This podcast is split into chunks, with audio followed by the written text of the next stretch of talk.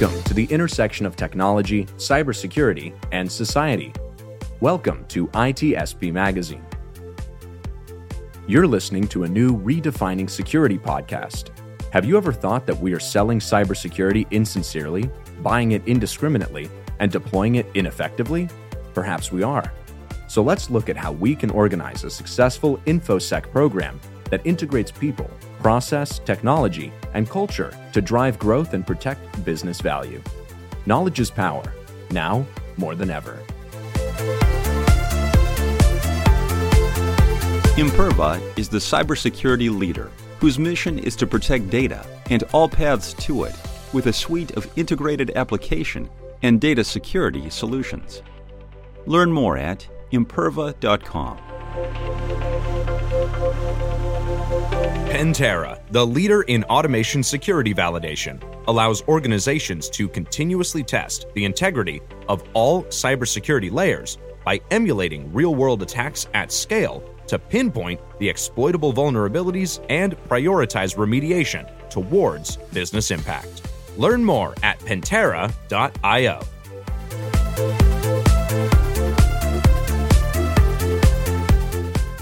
Marco, Sean. Can you hear the uh, the seagulls? No, uh, I think we should open the window. But another thing I would like to hear is some tractors. There are plenty of tractors uh, and some seagulls if you, if you listen closely, maybe. I don't know. Um, now, are you going to go with special effect, sound effect, or you're actually bringing the real? the I'm going to make people listen really, really closely to see if they can hear. so much so they won't even pay attention to this conversation. Oh wow! Oh wow! No, no, no, no. Let's have, let's have a good conversation. Not disturbed by that. I, Well, I was I was having a little joke here because uh, I- I think the the topic we're going to talk about, which is around deception and multi multidisciplinary approach to uh, to uh, cyber, um, I, I can see a role of the seagull in in our current approach, where we're just constantly squawking and saying something. The loudest one gets the gets the food. The, you know, I don't know. I might be going a little off track here, but the point the point is uh, there's a lot of noise, and we seem to keep doing the same thing over and over and over. We're just squawking at each other, all all us techies who know how to uh, how to sling code and, and deploy products and respond to uh, respond to attacks that, that we that we cross. But there's much more to it than that. There's a strategy, there's communication, there's uh, planning, there's there's understanding the impact to the business, which goes well beyond just squawking for a piece of bread on the beach. so I'm, I'm grateful for you uh, to join me, Marco, to, to have this. Uh, hopefully, it will be a fun, a fun conversation. For those watching, uh, they, they see they see we have a guest joining us as well, Rob Black, who's on the show not too long ago. We wanted to have you back, Rob. It's good good to have you. Oh, good to be back and looking forward to a good conversation again. Yes, it's going to be fun. We had a, we had a really good one at InfoSec EU, and, and uh, I'm excited to, to keep the conversation going. Uh, for those that haven't heard that, first off, go listen to, to that conversation. Second, But wait, wait, uh, wait! Not now. After. not now, after, After this. But in the meantime, uh, a quick word, Rob, to refresh folks uh, who who Rob is, what you're up to, and and uh, why this conversation of, of multi multidiscipline and uh, deception. Well, hi everyone. Um, yeah, just to give a bit of background about myself. Um, I'm a lecturer down at the UK Defence Academy, where I teach our British military to think about integrating cyber into military operations. Um, in that role, formerly, I was also um, deputy director of the UK's National Cyber Deception Laboratory, where we looked at the role of deception and how we could use deception effectively to be much more proactive in the way we defend our networks and defend our institutions in, in the cyber and virtual domain. Um, alongside that, I'm also the director of the UK Cyber 912 Strategy Challenge, which is very much about focusing on upskilling and delivering the next generation of cybersecurity leaders who are skilled across not just technology, but strategy and policy. And for me, it's fundamentally about having this multidisciplinary approach to cyber. And I think too often we've almost defaulted to the technology centric excitement, the shiny, you know, the shiny toy that cyber brings. And most of my career, I'm saying this as a non-technical person. I can't fix computers. I can't code. I can't chase bad guys in the networks directly because I can't do that. But I'm, I kind of feel like I'm an imposter because I haven't got the technical uh, qualifications, accreditation. But yet I've made a valuable contribution to cyber. And if you look at the evolution of the thinking around cyber policy and cyber thinking, there is so much more to cyber than just the technical aspects. And it's about working with those skills, understanding that language, and bringing that language to bear, whether it be in the boardroom, in companies, at governmental levels. You know, it has to take a whole whole of society, whole multidisciplinary approach to cyber. And I think too often we've just been slightly too easy falling back on the technology side. So, you know, from a career where I've spent the last 10, 15 years in cyber, I felt an imposter because I'm not a techie, and yet I felt like I've made a valuable contribution at each stage. So I'm hoping that through this conversation we can talk about exactly those challenges. We might even mention a few seagulls and how they do come back into cyber deception, quite literally, because it's all about playing with the understanding that the attacker is having and what we can do about it and how we can manipulate that. So I hope that gives a bit of a background for you. Yeah, it, it certainly does. And and before people shut this uh, this episode off because they're they're thinking, I have a strategy, I have a plan, I've written policies that drive my controls to to de- determine how my tech works uh, at the hands of my my staff. Um, maybe a definition of what strategy really is, uh, what you're talking because I think there may be a slight disconnect from what people well, think they're doing and what they're actually doing. I don't know. I, mean, I think that's a really good question, and I think a few of us can point to a few different definitions of strategy and all come up with different interpretations. And if you think about perhaps IT security strategy, if you think about procurement strategy for your IT um, assets, you you could lead yourself in a variety of different directions. But I, I, for me, I think focusing on strategic thinking, strategic considerations around cyber often means we have to lift our heads up from the technical dimensions of cyber. And, and I'm being very deliberately non-specific in a definition of strategy because I think actually all I'm encouraging people to do is lift their heads up away from just thinking on the technical solutions. And if we are focusing on comparing and contrasting technical solution A or B for, for whatever gap we've got, we're not necessarily thinking as holistically and broad as we need to in terms of dealing with the situation. I'm, if I reflect on some of the business continuity work I used to do in the MOD, the British Ministry of Defence, before I moved across into academia, we, we talked about business continuity. It didn't matter whether it was a terrorist bomb or a, a JCB digger or even a tractor, bringing in tractors to the conversation. Yeah, it didn't matter if that was the, the problem that caused the, um, or that was the issue that caused the cutting of the um, comms line the reality was you had to deal with the reality of a lack of comms and dealing with that, ensuring business survival, business activity continued, or the resilience of your systems to bounce back as quickly as possible. So at that point, the strategy and the thinking around that was much greater than just dealing with a technological incident or the aspects at hand. And that's where I would encourage that thinking right there. Well, I, am going to jump in because it, uh, it's like I feel like we've been knocking on this door and, and singing this song, Sean and I, since when we started ITSP Magazine. As a matter of fact, our original focus was on cybersecurity and society. And when you start putting the two together, and then we added technology just to make it even more more fun, uh, you, you have to open your mind, right? So your interaction with my post on LinkedIn that came through uh, you know connect here in this conversation was about the fact that I was saying that we, we never look into uh, philosophy and ethics in uh, uh, technology like we've done nowadays with artificial intelligence but it's it's a way to look in our inside ourselves and realize that everything is connected and, and your comment was right on that. Like we we need everybody, psychologists, sociologists, anthropologists, thinkers that are just not thinking in that way. Because I feel like the bad guys to come back in cybersecurity, they come in where your strategy fail. I mean, you can put four walls, but if you have no roof, what are you gonna do? That's that's where they're gonna come well, in. Absolutely, and I think even more fundamentally to that, the virtual domain, the first ever man-made virtual domain, the artificial domain that is cyberspace really does challenge our entire societal existence. It, it causes us to question our relationship between the governments and our government's responsibility to protect us. The fundamental theories of government from, I think, the 1700s, and I'll, I'll question my history as to whether I'm accurate. What is the role of government in protecting the citizen? Well, we all know it's about protecting their security and allowing them the ability to um, have economic activity and be safe and secure cyberspace really challenges those assumptions. What is the responsibility of government in cyberspace to protect the individual? What is the responsibility in governments to protect individuals and multinational organizations? Should the US government or the British government be responsible for just the British element of a multinational organization? How should they deal with? Let's take let's take the standard cybersecurity issue. We have organizations, if I pick the UK or the US, who are being attacked by cyber criminals in other nations. They could also be attacked by hostile nation state threats. In any other domain, terrorism, warfare, you would be expecting an armed response by either the police or the military. In cyberspace, what response are we expecting the government to provide? That's a really difficult question to answer. That's not me calling the governments out and criticizing them. It's actually asking us to really fundamentally revisit our philosophical assumptions about the role of the state in protecting the citizen. And that's where you bring the philosophers in right there straight away.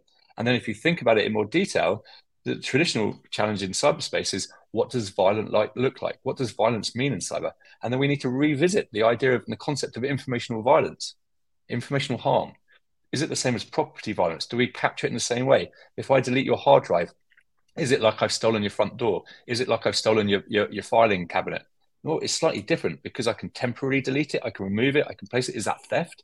Actually, if I look at it and it, look at the information contained in a business, it's an existential threat to the survival of the business. Does it feel right that we just classify it as a property related issue or data as property? No, it doesn't fit in those categories that we've traditionally used. So we have to revisit those assumptions right there, right again. And it, it causes us to revisit everything. And I think for me, the really exciting bit is in understanding human relationships and interactions. And this is where I see the psychologist and the anthropologist is absolutely key. We have now got and if you think about traditional research in this space, it used to be called computer mediated communications. That's the research that was done on traditional cyber aspects many years ago.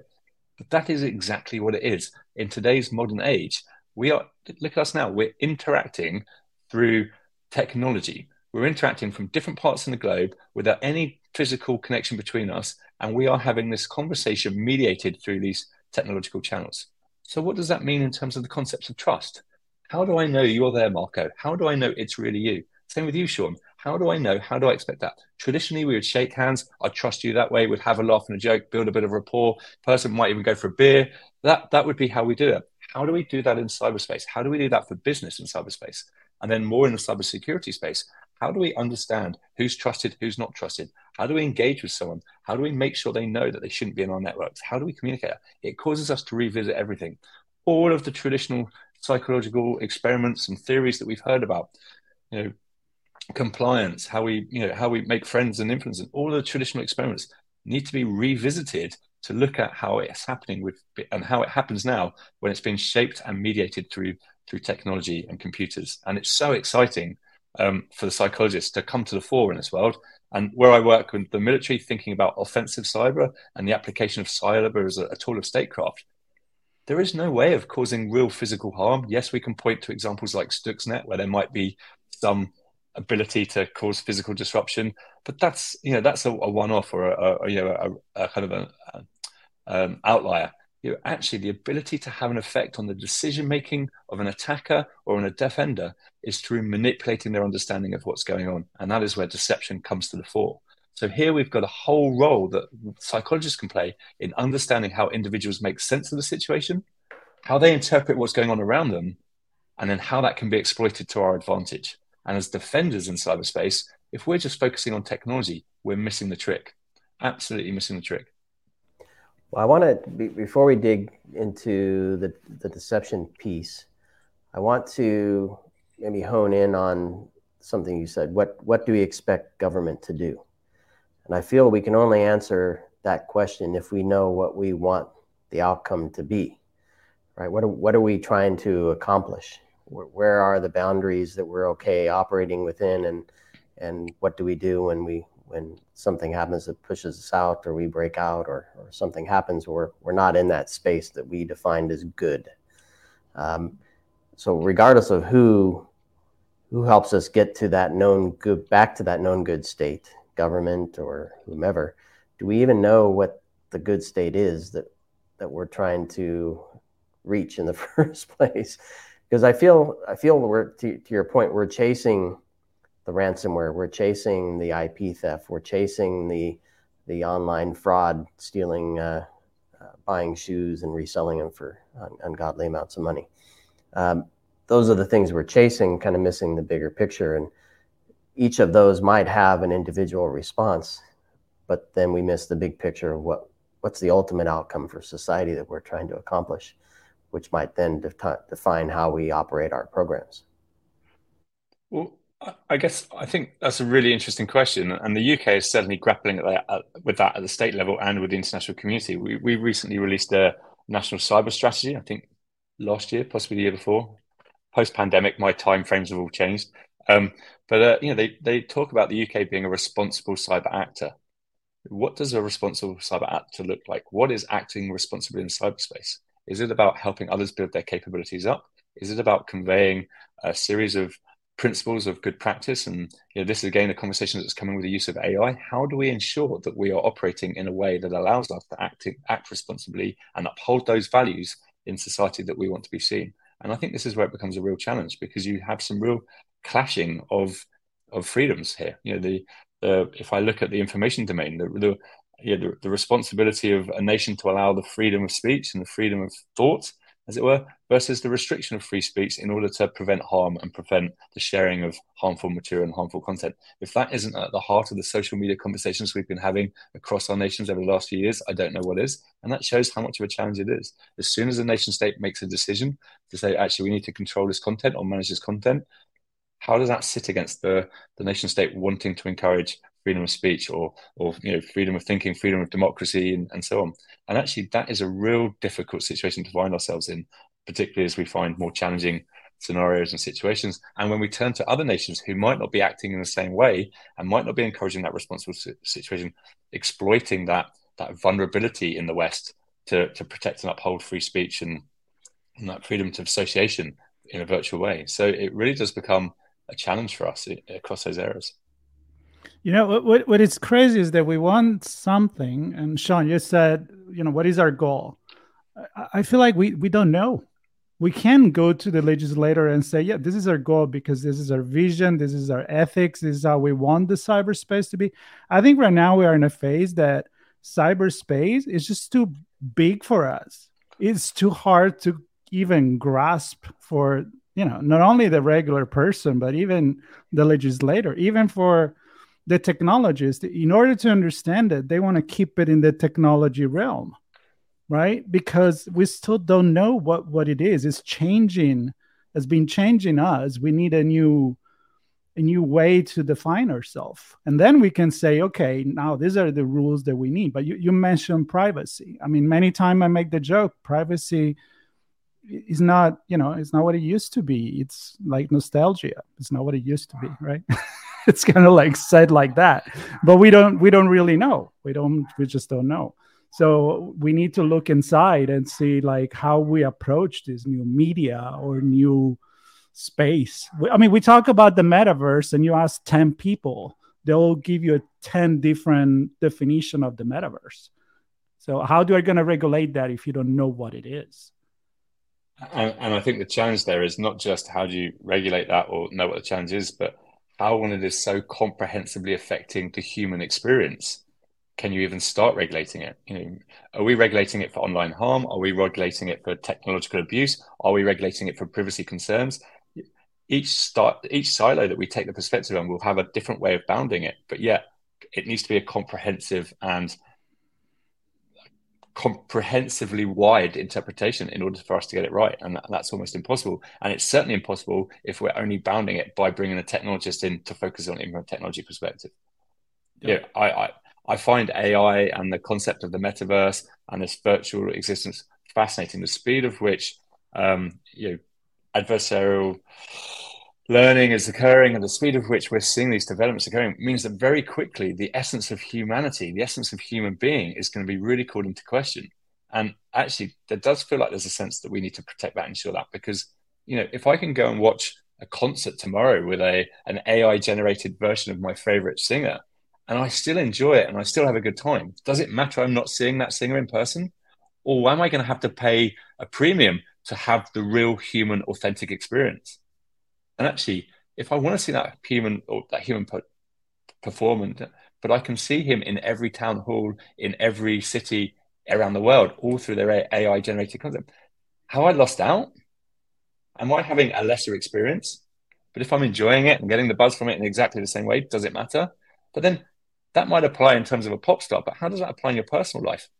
If I've got an authentic artificial intelligence who's more intelligent than human because of the speed in which they can learn, potentially even more emotionally intelligent than another human, and I'm remarkably lonely in my life, do I need to find another life partner or can I just use AI? And could AI replace that? In which case, there's a real fundamental existential threat for human society here. And we're not even talking about the rise of the robots killing us. It's just talking about the fact we're replacing the need to have authentic human connection. And that's quite scary, if nothing else. Yeah. Or exciting, I, depending. It's exciting. Yeah. it's exciting. I'm I'm waiting for Marco to to uh, train Tape Three, our uh, robot, to replace me, so I, I can just relax. Uh, I already did, dude. There we go. Well, you, you, said you're Tape Three. So. How, how, would I know? That's the question. How would I generally know? Exactly. Exactly. So I'm interacting you, and you might not be you. So let's talk about the deception, because as with everything, when we when we're talking about anything, there's any there are ways, different ways you can slice things, right? So you can use technology for good, or you can use it for nefarious purposes, or just exists, or whatever. Some sliding in between.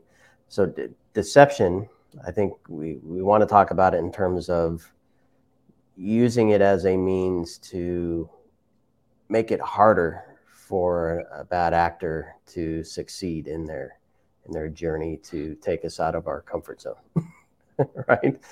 Absolutely. And yeah. and actually i think I, I think that's the, the critical consideration. What are we doing to make it more challenging for our attackers?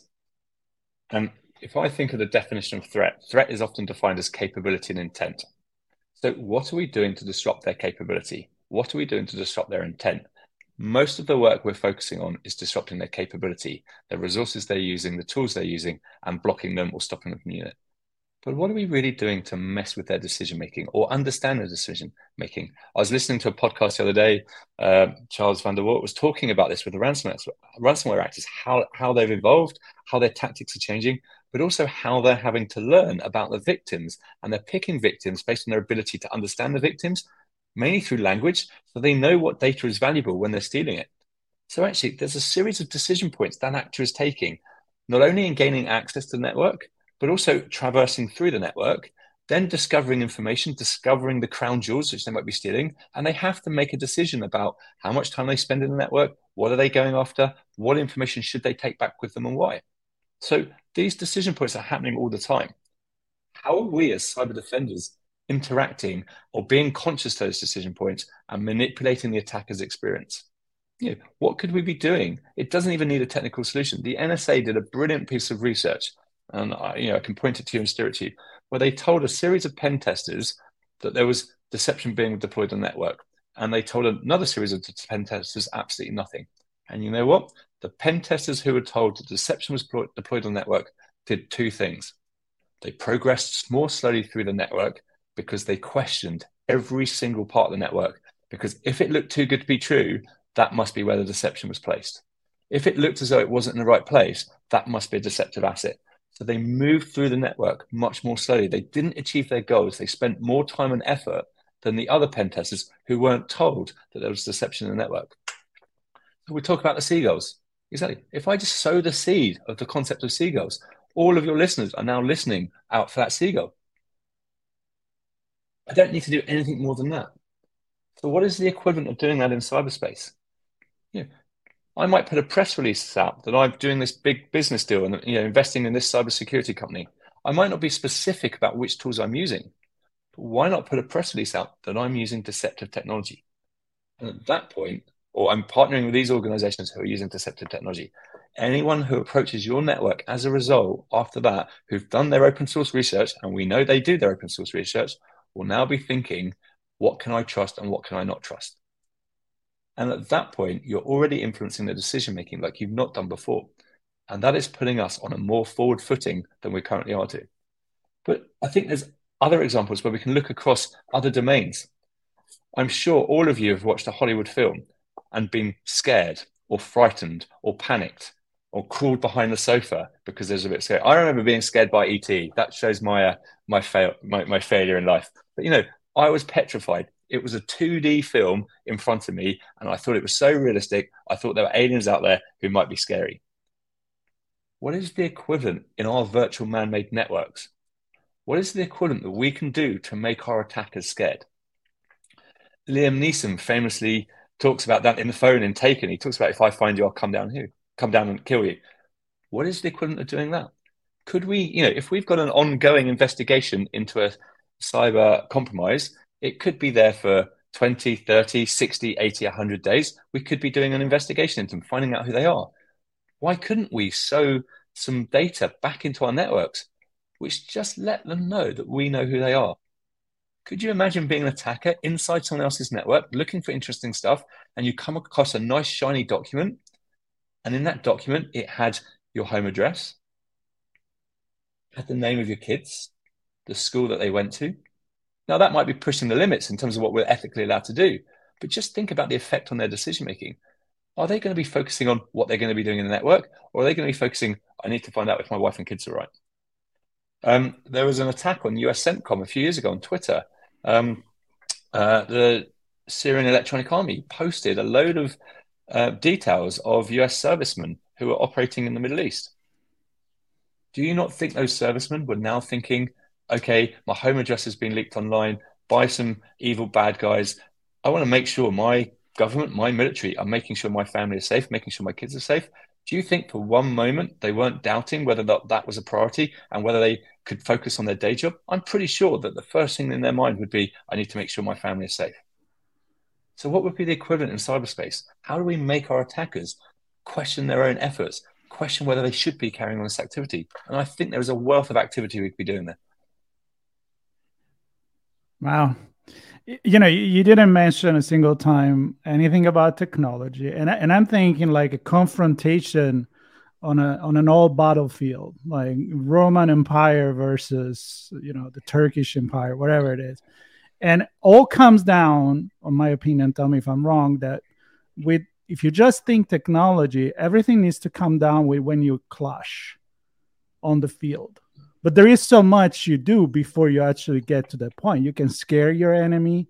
You can deceive your enemy by doing a, a, move instead of another. And or you can do like you know the the the the the, the, the maori dance where they really don't want to go to the fight. They just try to scare yeah. them with like yelling and dancing and say we're very strong. But the truth is we don't want to get into this fight. So it's amazing how it seems we go back in time where when you just think technology comes down to who has the biggest weapon on the battlefield and it's just not that. And, and you know deception has been a core part of strategy for for decades. And you know i can go back to sun tzu i can go back to chinese stratagems yeah. before then. You know it's it's been absolutely core it's about achieving the effect without necessarily having to go to, to, to full level of force. By getting the but by getting the attacker to erroneously make sense of what's going on and then to, to, decide to do something differently to um, what they were otherwise going to do, and that being more favorable to us. So there is a whole wealth of strategies, thinking, experience that we can bring to bring to the fight here. That again is so much more focused on the decision making of the attacker and not just on the technology at hand. If we think of nuclear deterrence, often compared to cyber security, and it's not quite relevant, but you know, nuclear deterrence is all about having a psychological effect on your attacker because they know that you've got a capability that you might use in defense. So the moment you have to use your nuclear weapon, that deterrent effect has failed because the person is carrying on anyway and you've had to respond. But before then, it's all about messing around with their understanding of what's going on and making them question if they're going to push you too hard that you're going to respond. And is it worth the threat to them? So, again, deterrence is another example where it's playing on the understanding and the decision making of the attackers. I think there's so much we could be doing in this space. Right. And it does involve that broader, more holistic approach. It involves bringing the psychologists in. They should be on the front line of this cyber war. They should be on the front line of this cyber fight, not just the technologists. They have to work with the technologists. They have to understand it, but they have to contribute because we have to think about our attackers as someone who is thinking and making decisions that we need to be exploiting and engaging with. And that's absolutely key. It's no different to the burglar alarm at your home in your home. The burglar alarm is communicating to your attacker, your burglar, to let them make a decision. Do they want to burgle your house? Mm. If they hmm. choose to burgle your house, they know there's a burglar alarm there. And guess what? They spend less time in your house because they're nervous that the alarm is there and there might be a silent, silent alarm. So that burglar alarm is working in multiple different ways on the decision making of the attacker. Absolutely. Uh, so I love all of this, and I mean, over the years we've heard "think like a hacker," "know thy enemy," um, and then the other, the, the next step is so you can put controls in place to. yeah. Right. Or even worse, I'm, I'm going to call out the industry, or even worse, we draw a funny cartoon of them and call them a particular type of animal and say they're the bad guys. We dismiss the human element of them. I'm not, and I understand why because of the geopolitical aspects and considerations of attribution and whether or not you know individual companies should be calling out certain nation states or whatever it might be. But we dehumanize our attackers.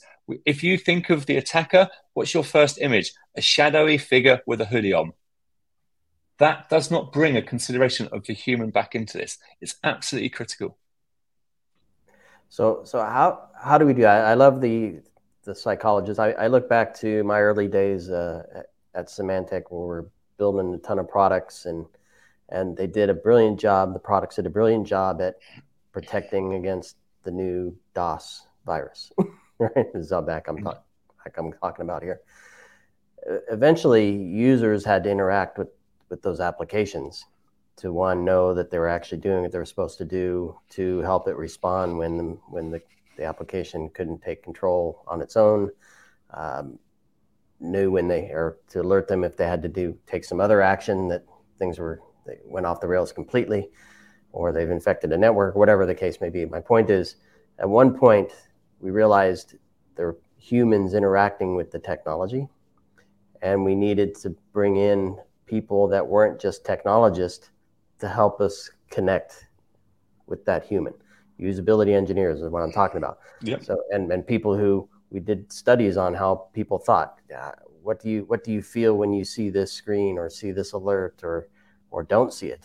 Um, and that psychology, the understanding, helped us build hopefully what I thought was a better product at the time. So, talk to me a little bit about what you're doing. Maybe this is a good place for the uh, Cyber 912 strategy stuff to come in where how we bring different folks together multiple disciplines to have this view that is well beyond just i have this view of the attacker and yeah. i'm going to put some technology in, well, in there I mean, I think the ultimate goal, and, and you're absolutely right, is the, you talk about the user, usability challenge and you brought in experts on usability and it helped improve the product. Now we need to apply that offensively, you know, quite literally. What is what are the alerts the attackers are seeing? How can we overload them so they don't know which alert to deal with first? How do we manipulate their tooling? There's a great example of a um, a chap who was so annoyed at playing a particular computer game online because of all the people who were cheating and downloading crack weapon packs. They were getting all the weapons. So what did he do? He designed and developed a poisoned cracked weapon pack. So the people who downloaded the cheat pack got a set of weapons that didn't do what they were supposed to do, and they blew up in their face. You know, they they would go and fire when they load up their sniper sniper rifle. Whoever run in front of the crosshairs got shot. It didn't matter if they were civilian. It didn't matter if they were your own team or they were the enemy. It instantly shot and killed them. How can you work effectively in a team if you're shooting your own teammates? They were very quickly disowned. Or someone else who, you know, another tool, they throw the grenade. As the grenade gets thrown, it doesn't go far. It literally drops in front of you and explodes, instantly killing you, turning into Burning Man. You know, very clever, effective manipulation of the technology to have an unintended effect by the user, but knowing that the user is expecting it, the computer never lies, expecting it to act in a certain way, and then fundamentally undermining that. So that whole usability thing needs to be applied offensively, and I think that's a great, great example of that. But I think ultimately this is about bringing diversity of thinking into cybersecurity. You know, your your podcast pod, can't speak your podcast definition redefining cybersecurity that's exactly it how do we bring that competitive advantage how do we bring that diversity of thought and diversity of thinking well the one answer that is definitely wrong is fishing out the same pool of people all the time that does not work so how do we enable conversations how do we bring experts in from the arts experts in from science how do we bring in the Hollywood filmmakers who are designing exciting new ways of shocking and stimulating the audience? How do we bring in the and, and I'm thinking about how do we bring in the, the the theme park ride engineers to talk about the experience the passengers have on their rides? How do we bring that in to think about the experience the attackers are having on networks? And then likewise, how do we reach out to the non-traditional areas of academia, the non-traditional areas of people, you know, people's education to say, hey, cybersecurity is cool. It is interesting. And you might not have the traditional technical skills. You might have other skills that are equally as relevant and they're complementary skills, but they're missing in industry. And the UK, um, one of the UK government departments did a review of the kind of skills gap and the skills shortage and highlighted that technical skills were identified by, I think, almost 50% of the organization as lacking and missing. But shortly behind that, they also recognize that the traditional skills that are often often relevant in cybersecurity, but not seen as technical, leadership skills, communication skills, sales skills, marketing skills, absolutely relevant but missing because people hadn't moved across into cybersecurity. So, how do we illuminate and educate someone who's doing a degree in geography to recognize that they can have an interesting and successful career in cyber and can end up being a cyber warrior of the future on the front line? How do we get psychologists to move away from doing perhaps rather traditional psychology experiments, understanding how we build trust between people in a non online age. How do we get them excited by the idea of building trust with a smart device? How do we get them excited about building trust through you know, virtual tele- telecommunication systems or online meetings? How do we get them to see that all of their expertise and experience is relevant and valuable in this new virtual age? And I think that is going out broad and wide. And that's one of the things I love about the UK Cyber 912 strategy challenges, we reach out to a range of different disciplines and different universities. We allow teams to form with whatever student background they want. And we find that the most successful teams who participate in the competition are often those teams who have got one, possibly two techies, but also got one or two people from other fields, whether it be politics, international relations, even classics. And they come in and they look at the problem that they're dealing with from a different perspective. They offer that critical thinking from a different angle. They offer that diversity of thinking, and it helps them come up with more effective solutions because they have to work with the techies. They have to engage with each other. They all have to understand the problem and they all have to think about a collective solution. And that is a really unique and exciting position to be in in this new field of cybersecurity. And that's what we need to do. Otherwise, we're just relying on the same production line of people coming through, and we're not necessarily going to move the thinking forward. And that's not me being critical of those people who are being qualified and experienced. We absolutely need them, but we need them in a team. It would be like building a, a football team of just foot, just defenders or just attackers. We need both, and we need them to work together and understand that they need to be in this position over here, or they need to be sporting there. How do we enable that in cybersecurity? So there's a funny story. There's Sean's show, it's called Redefining Cybersecurity, and mine is called Redefining Society. Don't ask how that happened, but you know, we're kind of we're talking about it. And I think we go back to the beginning, and I think we're close to to, to wrap here, it's a Sean decision. But you know, realizing that our online interaction, our social media, our avatar watching a show or an hologram on on a on a city square that is not really there, whatever you were saying before, it has become part of being human. It's a new society, and it's not a line that says, This is real, this is cyber. No, we are living our life in both places. So if we're living our life in both places, our psychology applies also online. And the moment that we can realize that, that's when it's going to get, and it is already exciting. I know psychiatric doctor that are studying social media interaction, the relationship with our devices. And I had those conversations, but I, I don't know why we're still resisting that understanding when it comes to cybersecurity. It's almost like the shaman wants to keep his power by telling you, no, you don't understand. This is this is old tech. You, you know, it is my power. you know no we, we need everybody because that's become our life. Absolutely. I mean yep. a perfect example of that in society. If you wanted to understand me it's so much easier now if you have access to my online data you know, you just need to look at my Spotify playlist. You can look at my podcast listening. You know, you could see what I was interested in. You could see what I was motivated by. You could see what I'm watching on Netflix, and you would understand me so much more better than just observing me walking down the street. So our online digital footprint is providing us so much more identity. Look at online dating. Probably 10, 20 years ago, it was strange if you did online dating. Now, the first thing you do if you meet someone in the real, in the physical world, you check their online profile to make sure they're real it's a complete flip from where we were 10, 20 years ago.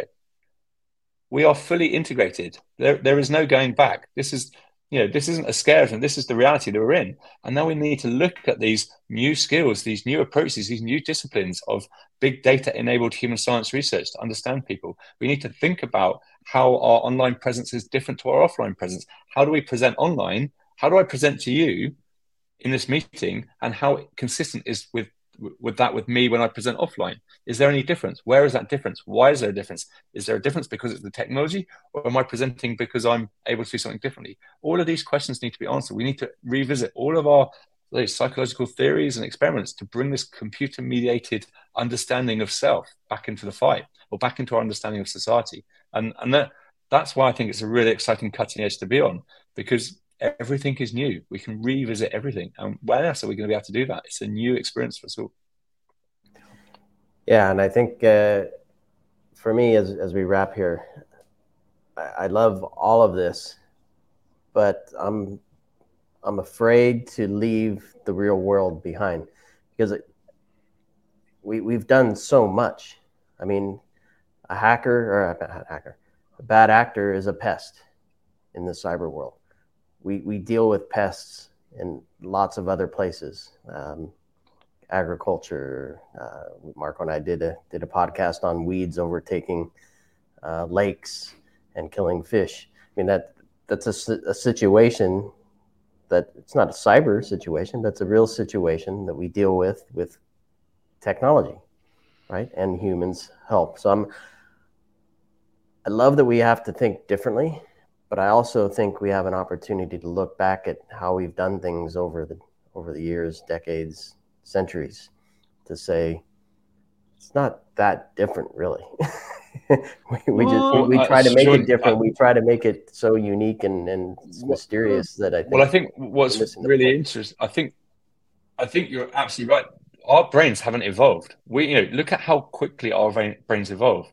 The challenge we have is that as human beings, our brains haven't caught up with technological developments. So I still get stimulated in the same way as I did 100 years ago, 200 years ago, even 1,000 years ago, perhaps. The problem is we've got these virtual ways of being stimulated. So, how does my interaction with you virtually differ to my interaction with you in person? Again, how am I being stimulated? If I watch something on TV, you you see crowds of people crying at a pop group splitting up. They're having a real lived experience even though they've never met them, they've watched them on TV, they've probably seen them in a film, they might have seen them in a concert.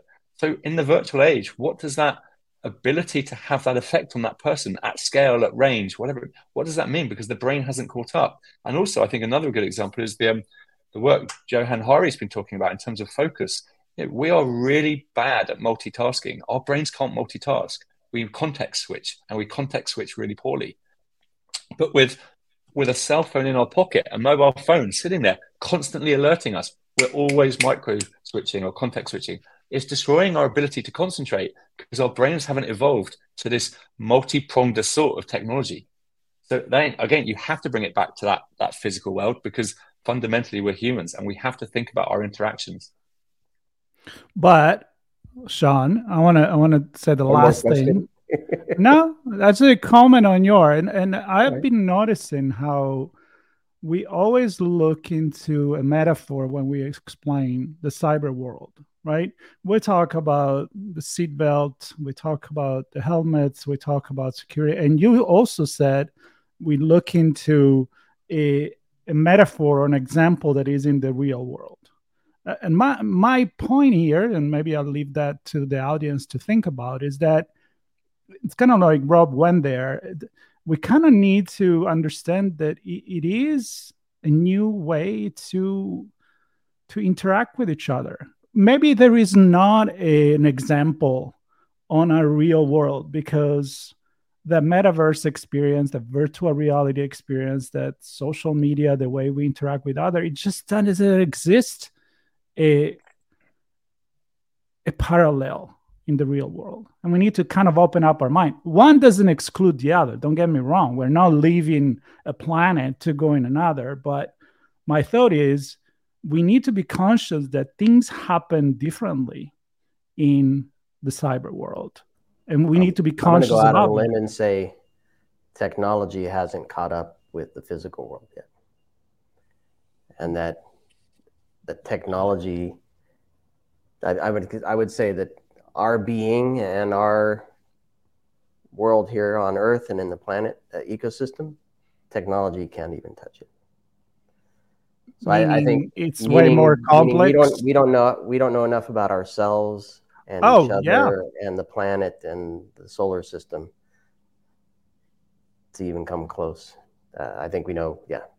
I think if we explored that, we'd understand the technology a bit more as well. You need both. Yeah. What's the point? Being a little philosophical here, but oh, with me, you're always going to be philosophical. I know. I know. Well, I enjoyed this, Rob. I, I, I, I love all of this. Love all of this. But I think that's why it's so exciting because we've touched, you know, we're touching about you know the fact that technology hasn't caught up with society. We've talked about mm. society not catching up with technology. This revisits everything. This really does make us question our assumptions on life. And how exciting is that? We need a new social contract too. that's right. Absolutely, fundamentally, yeah. Yeah, I think signed by uh, seagulls. Can you let the seagulls in now, Rob? And a tractor. I'll get you a squirrel here in, squirrel. in my garden. Uh, all right. Well, listen. I mean, I have a feeling we we made people think way more than uh, than we gave them any answers to to take back to their programs. But I think the point is we need to think bigger, differently with each other. I'm going to say so. If, to your very first point, Rob, if our heads down, mm. even if it's if it's down with each other in our own little teams uh, we're, we're going to miss the point. And so pull the head up, think differently, interact on a broader scale, and uh, bring other people in that aren't on your team. and uh, change your thinking, we'll change your assumptions. Make some stride. Yep. yep.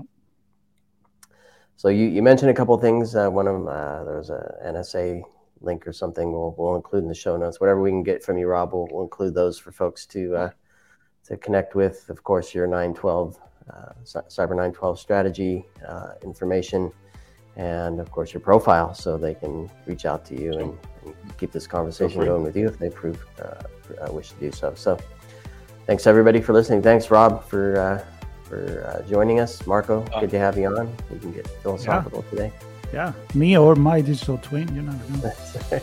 That's right. So thanks everybody. Keep uh, keep redefining cybersecurity. Pentera, the leader in automation security validation, allows organizations to continuously test the integrity of all cybersecurity layers by emulating real world attacks at scale to pinpoint the exploitable vulnerabilities and prioritize remediation towards business impact. Learn more at pentera.io. Imperva is the cybersecurity leader whose mission is to protect data and all paths to it with a suite of integrated application and data security solutions. Learn more at imperva.com. We hope you enjoyed this episode of Redefining Security podcast. If you learned something new and this podcast made you think, then share itspmagazine.com with your friends, family, and colleagues. If you represent a company and wish to associate your brand with our conversations, sponsor one or more of our podcast channels. We hope you will come back for more stories and follow us on our journey.